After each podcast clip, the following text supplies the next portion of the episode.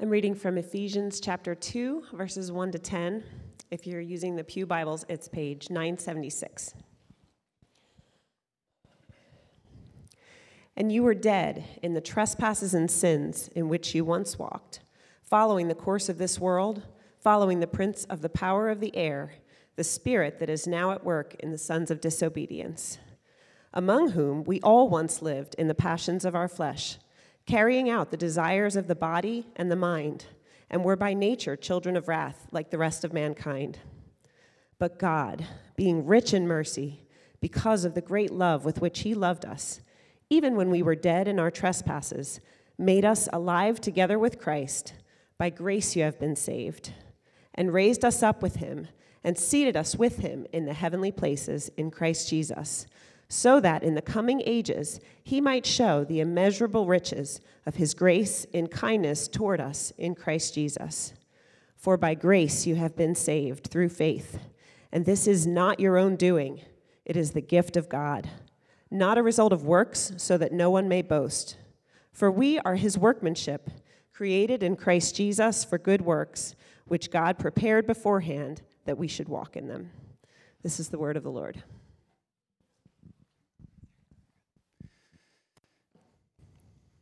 Thanks, Jody. I remember when Miriam and I were first married, we went to see a movie called I Am Legend. You guys ever seen I Am Legend? Let me tell you who was not a legend after taking his wife to see I Am Legend. You are you're looking at him. I didn't know it yet, but Miriam hates zombie movies. I didn't even know the movie was going to be a zombie movie. It's not like I love zombie movies, but I was rapidly removed from legend status after forcing her into the theater for that one. I think the most disturbing thing about zombies is that they're kind of a mirage of life, not actual life. They kind of look and move like they're living when they're actually dead.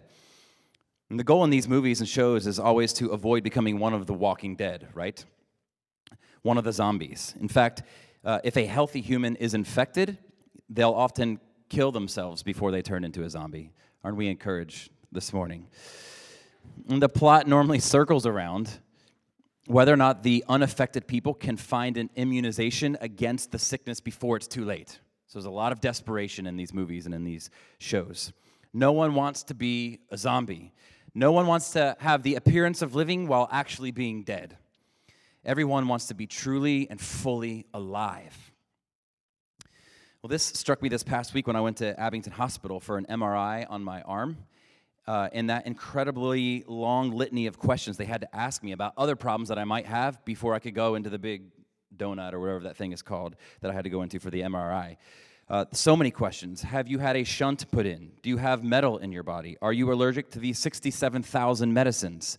And on and on the list went. And I kid you not, it was probably 12 straight minutes of questions. And every single question was a no, I think. But it, it took them a while to get through it. And it just got me thinking there are so many problems in people's bodies that they are desperate to fix because they want deeply to live full and whole and long lives.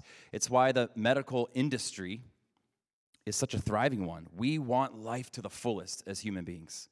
And that's a good thing. When the Apostle Paul sat down to write this letter to the Ephesians, he was aiming at this very thing life. He was writing in order to prevent us from becoming the walking dead, spiritually speaking. Human beings who look shiny from the outside but are dead on the inside and doomed because of it. So, this is the big idea we're going to circle around today. God rescues us, the walking dead, to showcase his glorious grace.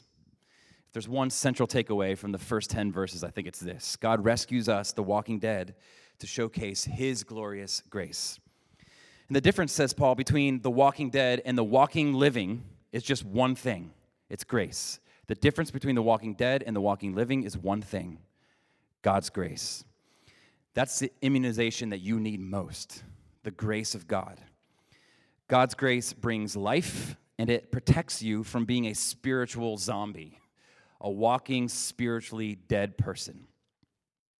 A few weeks ago, we defined grace like this grace is getting good stuff when you deserve bad stuff. That's kind of like the bottom shelf uh, definition, I think. But here's something maybe a little bit more adult for us this morning Grace is the unmerited gift of salvation given on account of Jesus' righteousness, not our own. And maybe one other way of saying it grace is God giving me the favor due to Jesus and giving Jesus the condemnation due to me. We sing about grace, we talk about grace. Sometimes we don't even know what we're talking and singing about because we don't take the time to really think about what does this word mean. Well, it's God giving me the favor due to Jesus and giving Jesus the condemnation due to me. That's what we mean when we say amazing grace. We've attempted to convey this truth to our kids before. There have been times, believe it or not, when my kids have fallen short of the glory of God and have sinned. Um, they've acted in some sort of way that deserves some kind of correction or consequence. And, I, and occasionally I have done this to just give them a little taste of grace.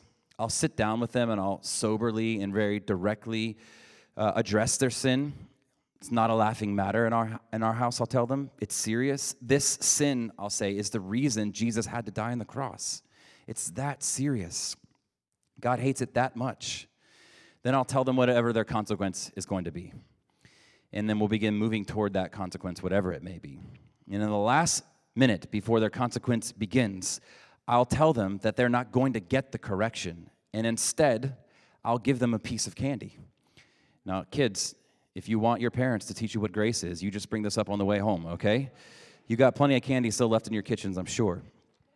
And they'll respond, Wait, wait, what, Daddy? I thought you were going to give me a correction. You're going to give me a Reese's cup instead?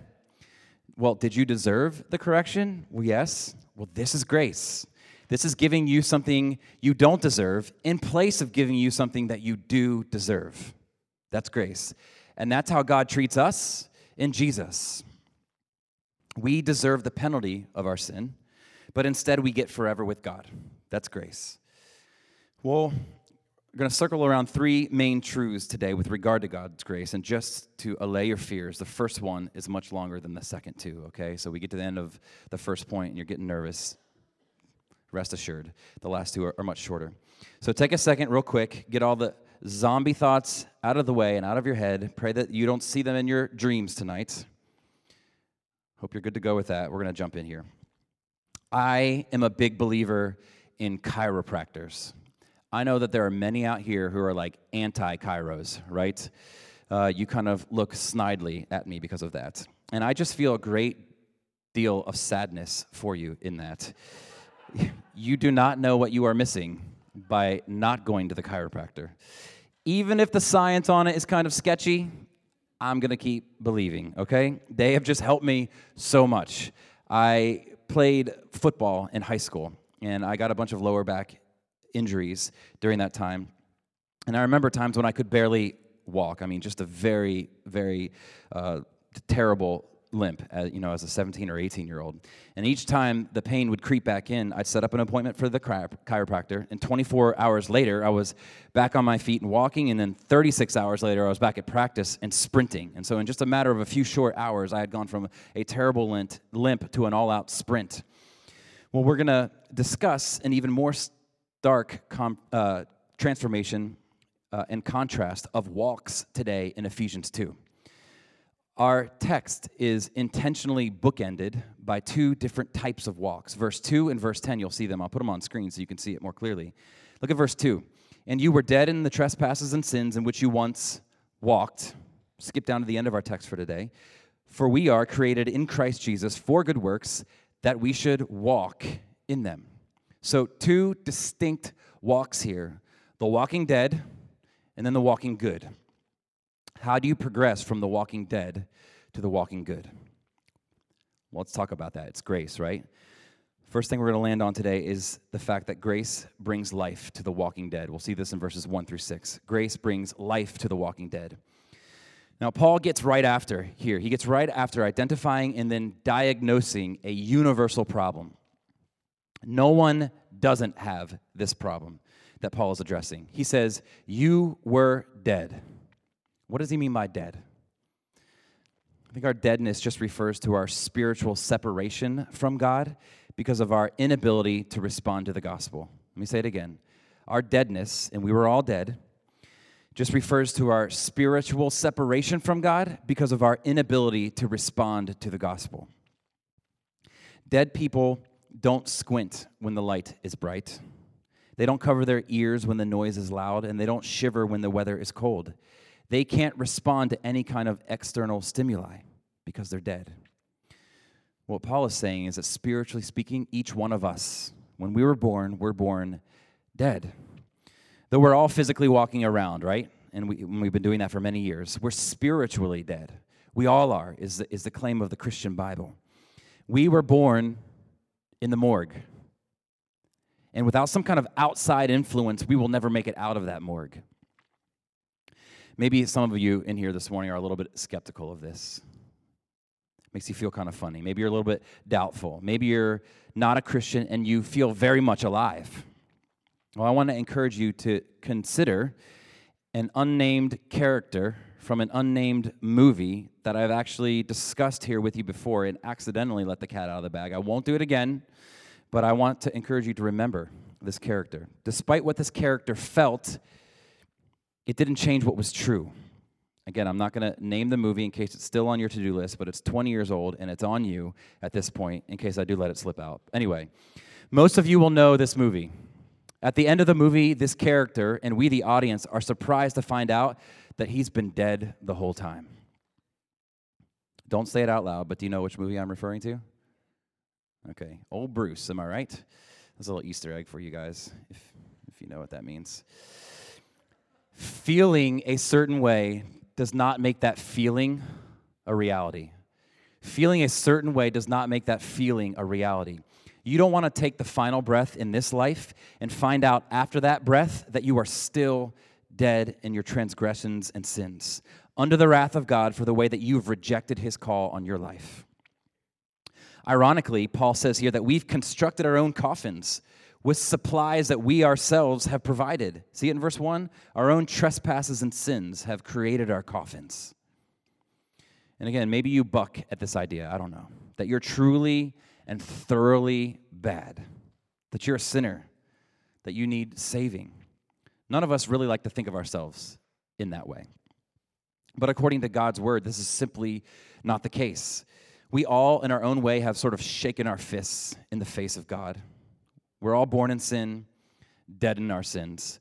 So, just for a second here with me, let's take the first five commandments and think about how maybe we've fallen short even in just the first five commandments. We have worshiped wealth or sleep or comfort more than we have worshiped God. Second, we have disobeyed and dishonored our parents. All of us could raise our hands for that. We have lusted and cheated on our spouses, some of us. If not outright, then you've done it in your heart. We've stolen stuff a candy bar, a dollar, an answer on a test. We've fudged on our taxes. We've lied and gossiped about friends and family. Some of you have gossiped and slandered about others who are in this very room. You weren't born good or facing in the right direction, and neither was I. You were born dead in your sins. You're not sick, not just feeling a little off like my kids are today. You're dead. You're not even crawling in the right direction. Your pinky isn't twitching there are no signs of life, spiritually speaking. We've been given a really dreadful inheritance by our very distant relative, Adam. Look at this from Romans 5. And notice the death talk. Therefore, just as sin came into the world through one man, and death through sin, and so death spread to all men because all sinned. One trespass led to the condemnation for all men. So hang with me here. I know this is kind of heavy to start with. The result of one man's sin led to the condemnation to all, of all human beings because we were all, in a sense, encapsulated in Adam. That's what Romans 5 is saying. None of us would have made a wiser, better choice than Adam made in those moments. We're all under God's condemnation because we've all sinned. We've all sinned because we were all born dead and we didn't have the capability of not sinning. And so, because of this, we are all inherently verse 3, if you look, says, By nature, inherently, we are under God's just, wrathful condemnation. Unless you think that you're the one exception to this, which I doubt any of us would raise our hands to that, uh, there is no exception here other than Jesus. Look at the end of verse 3. He says, You and I are, uh, I, I, I, say that you and I are children of wrath, just like the rest of mankind, is what the phrase is there in, in verse 3. Everybody is born dead. Everyone. You might see athletes on your TV later on today, amazing athletes. They were born the walking dead. You might watch rich, beautiful people act on TV and in movies. They were born the walking dead. You might hear an amazing music- musician in your car on the way home today. They were born the walking dead. You might have the sweetest, most beautiful, wonderful children. They were born the walking dead. You might be on the fast track to wealth and fame and prominence. You were born the walking dead. And unless something is done, something external to you, you're going to die the walking dead. This isn't a flattering, warm picture that Paul is starting out here in Ephesians 2, is it? But would you, would I, would we rather the scriptures lie to us or tell us the truth?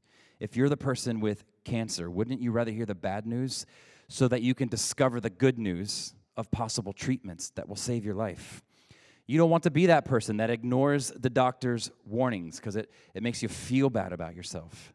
Turning a deaf ear to the truth because it's more convenient and less painful than it is to face it. I think I've told you guys before that I have a friend, and I kid you not, this is, this is God's honest truth. When his car's check engine light comes on, he gets a post it note and he puts it right over top of the light so that he can't see it and be bothered by it. And we all know that will not end well for he or his car or his wallet. Don't turn a deaf ear this morning to the grace that God is offering. God is saying something to you as an individual, not just to us, but to you. You're dead, you're hopeless, and you cannot self course correct. You don't have it in you. A few weeks ago, we were talking about Martin Luther, if you recall, and how he tried to sort of self course correct himself kind of by like self flagellating for the sins that he had committed. So he'd sleep on a stone floor without a blanket, or he'd go without food, or he'd give all of his money away. And Luther was never quite sure if he had done enough for God to wipe his slate clean. He was never sure if he was clean enough, hungry enough, poor enough, or cold enough to pay for his sins. And so he hated this ambiguity. It, it's what drove him crazy, and it drove him back to the Word of God. He couldn't stand the ambiguity of wondering whether or not all was going to be well between his soul and God when he breathed his last. Each of us needs to come to this crisis point at some point during our life. If you're not accustomed to sort of considering the afterlife, could I just encourage you to do it for a brief moment this morning? Consider what happens when you breathe your last. And I want to just encourage you to think about that. It will not be a waste of your time. Recently, I was talking to a friend who admitted to partying a lot in her college years. And the way that she dealt with this in her conscience was to fix that on Sundays with her church experience. She tried to outweigh her bad actions with good actions on Sunday, hoping against hope that by the end of time, the scale would sort of tip in her favor and that she'd sort of square up with God and be okay in the end. But both Luther and my friend were wrong. Their walks were off kilter, way off kilter, and there was absolutely no way for them to self course correct. They couldn't undo the deadly limp that they were born with. There's only one solution to our being born the walking dead. There's only one solution, and it's grace. God giving you something good that you don't deserve in place of something bad that you do deserve. That's the one solution. If you were to look at verses 1 to 3, if we were to read them all again, you might assume that the solution, the answer, the, the immunization against being a spiritual zombie is just stop acting in all the ways that it uh, presents as being broken. Just stop doing the stuff in verses 1 to 3, and you'll be a living, breathing Christian.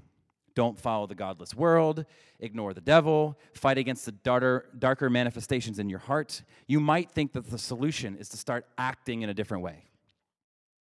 Instead of acting like a dead person, a person that's dead to all that God is and does and lo- loves, start acting like a living person. But that's not what God, through Paul, says here at all. The solution is not for you to start acting differently. The solution is this that God has already acted. And this is good news for all of us. God has already acted on your behalf. And it's His action and His alone that can course correct for us. It's his action and his alone that can course correct for you. And so Paul does a couple interesting things here to highlight this for us. To highlight the fact that the solution to our problem is God's action and not ours. It's really interesting. First, the way he highlights this is he's only now introducing the main subject of this sentence. It's impossible to tell this in your English translations. Uh, but our text today in the original Greek is actually only two sentences long. We've talked before about how Paul was just a run on sentence machine. Well, he's doing it again here. Verses 1 through 7 are one sentence, and then verses 8 to 10 are another sentence. And so, here, all the way down in verse 4, don't cross your eyes with me now in this English lesson, okay? It's important and it's exciting. Um, all the way down in verse 4, Paul is finally introducing the main subject of the first sentence. It's more than 75 words into the sentence. He introduces the main subject, and it's God. God is the main subject. Remember, we're trying to understand what it is that is the solution for us. Is it our actions or is it God's action? 75 words into the sentence, we get our first main subject. So this is not just bad grammar on Paul's part. This is a stylistic choice to make, make sure that we know without a doubt what the solution to our problem is. So look at verse 4.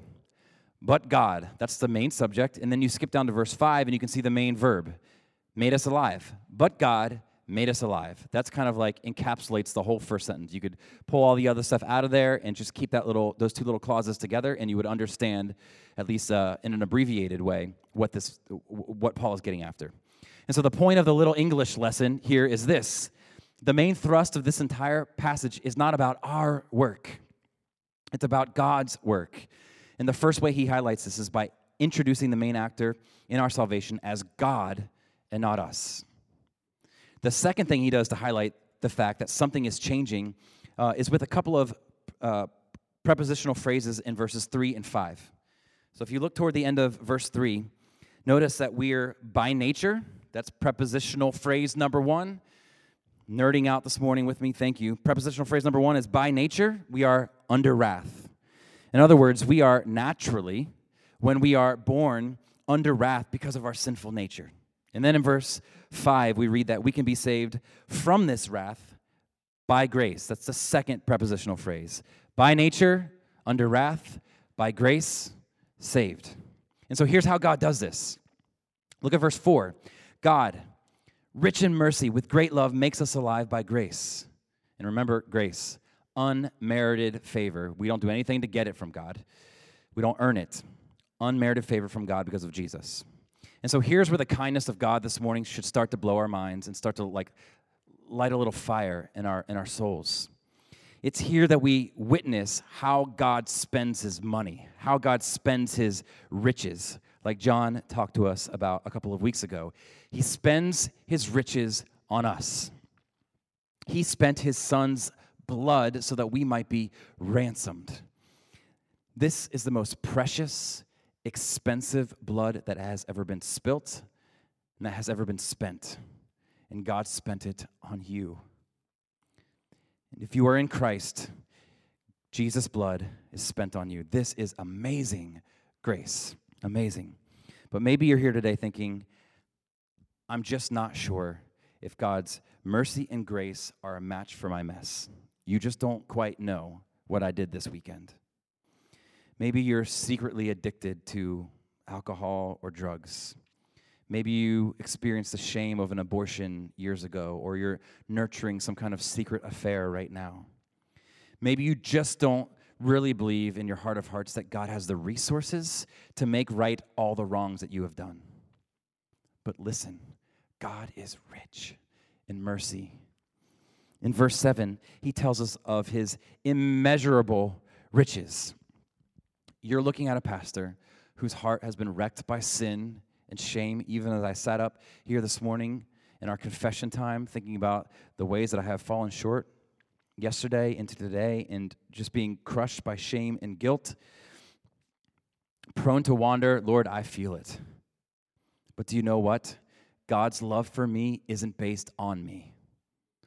It's based on another's performance, not based on my performance, else I wouldn't have the love of God. That's why it's grace. It's unmerited favor because you can't do anything to merit the good that God gives to us in Jesus. We deserve death and get life, while Jesus deserved life and got death. There's grace enough for me, and there's grace enough for you. God spends his great wealth on you. Well, this propels us into our uh, two final points for the day. All of, the, all of this grace should lead us to ask a question Why? Why would God want to do this? What would provoke this level of generosity from a cosmic being to lowly humans? Why would God spend his wealth on me? Well, it's because, number two this morning, grace uniquely demonstrates the greatness of God. Grace uniquely demonstrates the greatness of God. Notice the break between the past tense of verses 1 to 6. Man, I didn't really think about this until I got up here, but we are doing a lot of English and syntax this morning. And I sort of apologize, but I don't really because this is inspired scripture. This is the way that Paul was inspired by the Spirit to write to us this morning. So hang, hang in here with me as we look at the tenses of verbs on a Sunday morning. Yay.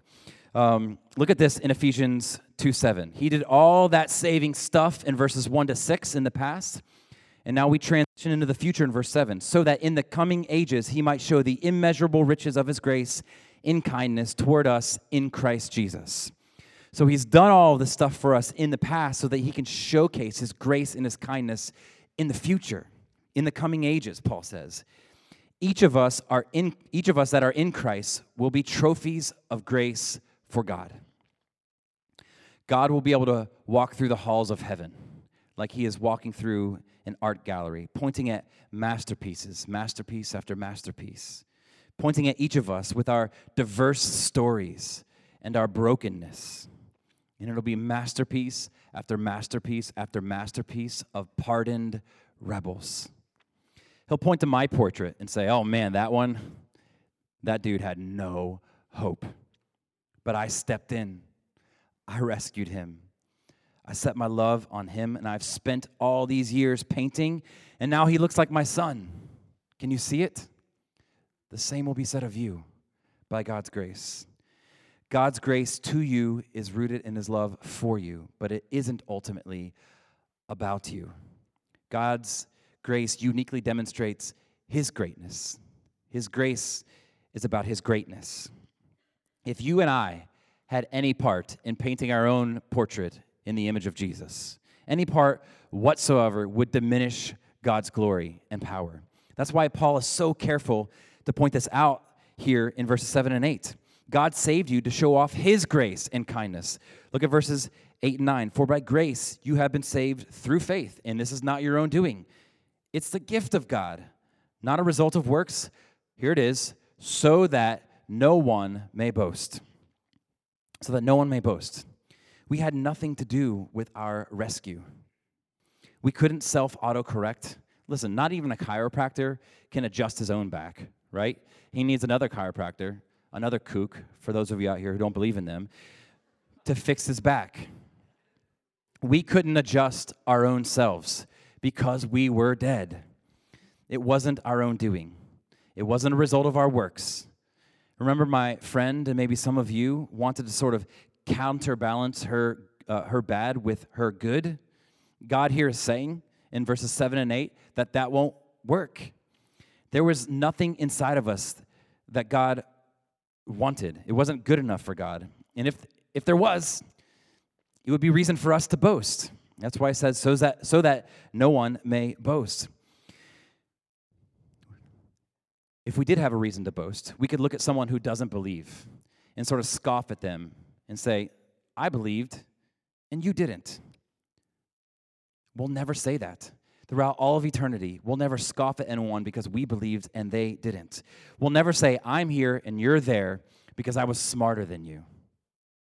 We'll always and forever say, I am here only because of grace, only because God acted when I couldn't. Paul couldn't make this any clearer, though we may have to exert a little bit of uh, more mental force this morning to wrap our minds around this. Look at the beginning of that, uh, that sentence there in verse 8 where he says, and, and this is not your own doing. And this is not your own doing. What is the this referring to? What is the this that we didn't do? What wasn't our doing? We really want to answer this question, right? For at least two reasons. First, who wants to do something that they don't have to do, right? And then, second, what if what you're already doing is the wrong thing to be doing? We have all the reason in the world to want to dig below the surface of this little phrase here for a second and figure out what the this is referring to in verse 8. And I think if you look at the previous phrase, just right before it, you're going to see the answer. What is the this? Well, it's being saved through faith. In other words, your salvation is a gift from God. And get this, maybe you've never thought about this before. Even your faith that you exercised in Jesus was a gift from God. You didn't conjure it up, you didn't make it up, you're not smarter than the person next to you who doesn't have faith. Your faith was a gift from God. This is why we should sing and shout from the top of our lungs, because we had nothing to do with it. We have no reason to boast. The only thing we ought to boast in is King Jesus himself. None of us should want to be the trophy that says, Hold up, God, why are you taking pride in me? I made myself into this. I'm a self made man. I made myself into this trophy, masterpiece material. No one will ever say that because of grace. Grace and grace alone make us worthy recipients of God's love. You should be familiar with this because this is sort of like how we like to talk about the Eagles or whatever your favorite sports team, or if you don't have a sports team, it's okay. But we even use personal pronouns when we talk about the Eagles, don't we? Like, we won today, or we lost today. You didn't win, and neither did you lose. A few years ago, the phrase, we won the Super Bowl, was shouted like probably 4 billion times in 24 hours in the city of Philadelphia. The problem is, we didn't do anything, did we? Saying we won from a living room that's about 1,170 miles, I Google mapped it, a living room that's 1,170 miles away from where the actual Eagles won is a bit disingenuous, is it not? The truth is, we didn't do a thing. They did it all, and yet we take pride in it. I'm not, you should feel no conviction about saying that. I'm, I'm not calling you out on, on grouping yourselves with the Eagles. Um, I'm just trying to illustrate a point here. They did it all, and we take pride and even a degree of ownership in that Super Bowl trophy, don't we? When it comes to grace and salvation, we didn't do anything. That's why we have so much to sing about and to shout about and to raise our voices and hands about. Because an unwinnable victory was won for an unlovable person and won at an unbelievable cost with an immeasurable grace. This is the truth that you should circle your life around, that I should circle my life around. It is not our own doing, it is the gift of God in Christ Jesus our Lord. If you don't know this Jesus, you can access this free, unmerited grace from Jesus. Repent and believe. If you have no idea what that means, it's okay. Come grab me afterwards. We'll connect, and I would love to speak with you about that. Finally, this morning, all of this grace should bear fruit in us. All of this grace should bear fruit in us. Grace propels the walking good. You might have to flip ahead to the next one. They might have gotten out of order. Sorry about that. Grace propels the walking good. Look at verse 10. For we are created in Christ Jesus for good works, that we should walk in them. Well, to what end? If verses 1 through 9 are like a host of seeds that are planted in the ground, what will be the fruit that comes out of those seeds? Well, verse 10 tells us good works, good stuff, the, God, the stuff that God loves and does. Psalm 119 says that the Lord is good and he does good. The Lord is good and he does good.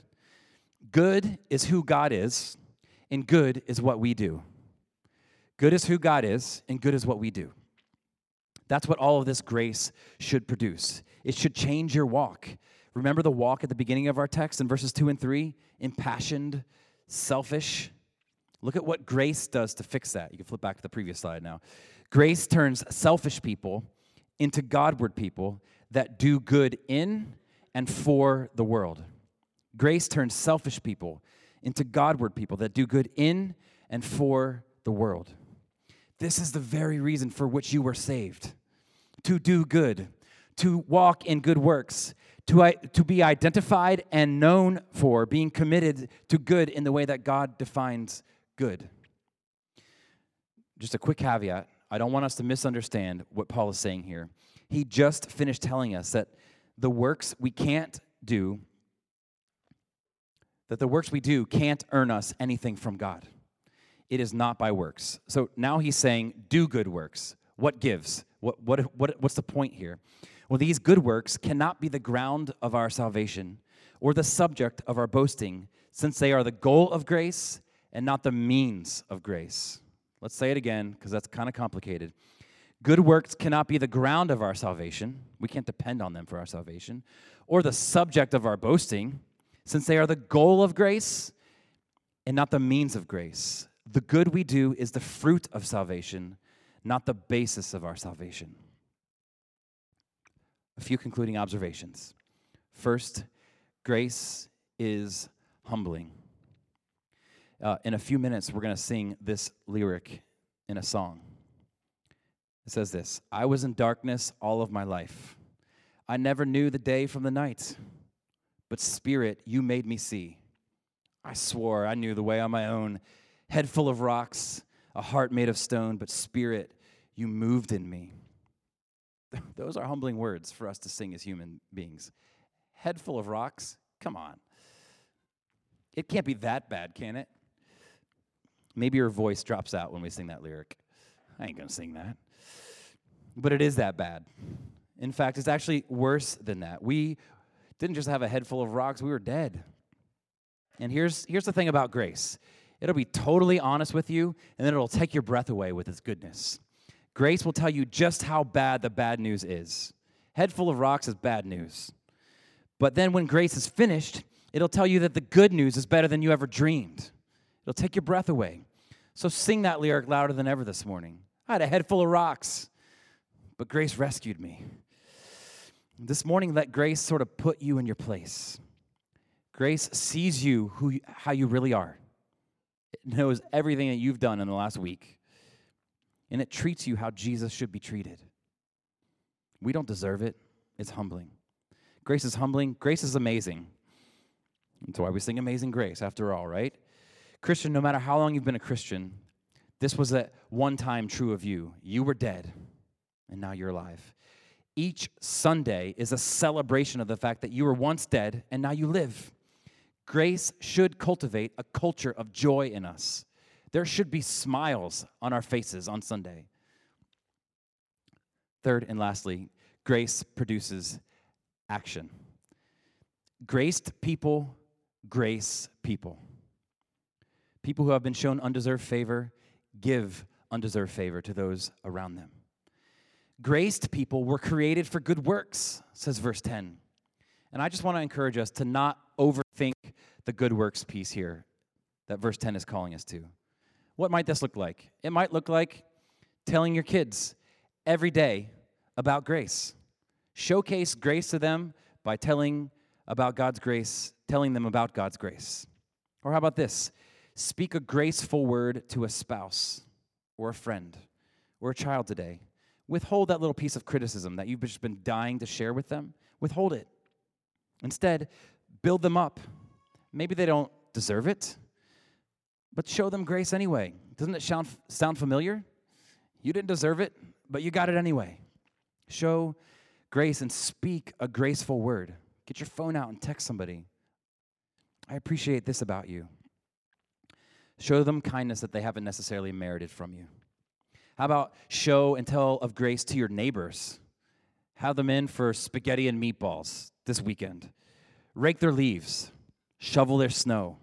Show them unmerited favor because you've been shown unmerited favor. Graced people, grace people.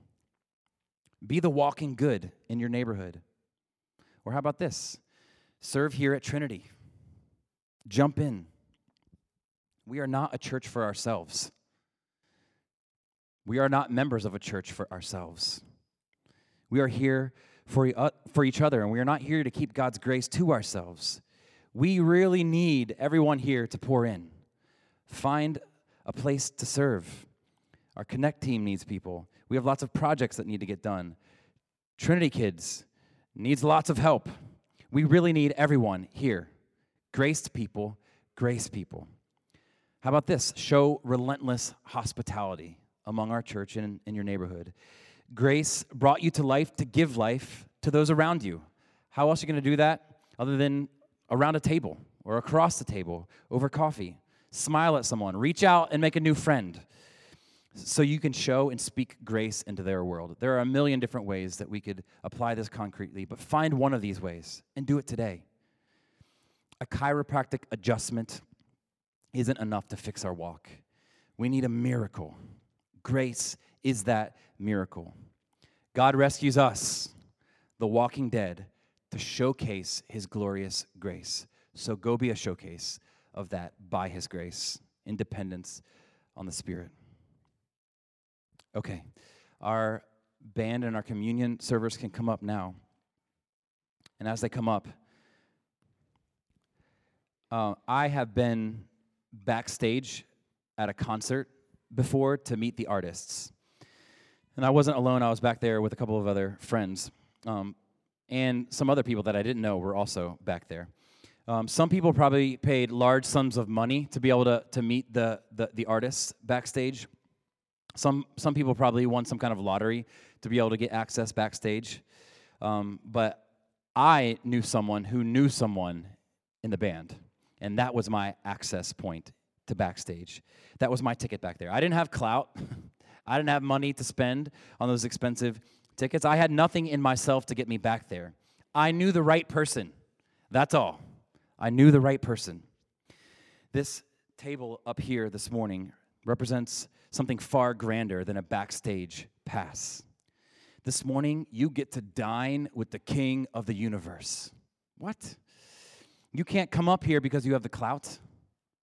You can't come up here because you have the money. You don't have anything in yourself worthy of coming up here, and neither do I. But most of us know the right person. We know how to get up here, and we get access because of this Jesus. This is unmerited favor. We didn't earn the right to access, Jesus earned it for us. If you don't know Jesus this morning, if you're not believing in him, this table isn't for you. This table is for those who have readily acknowledged that they are not good enough and they need the grace of God in the face of Jesus Christ to get access to this meal with God. So these people come up today knowing that Jesus is better than them, not that they're better than you.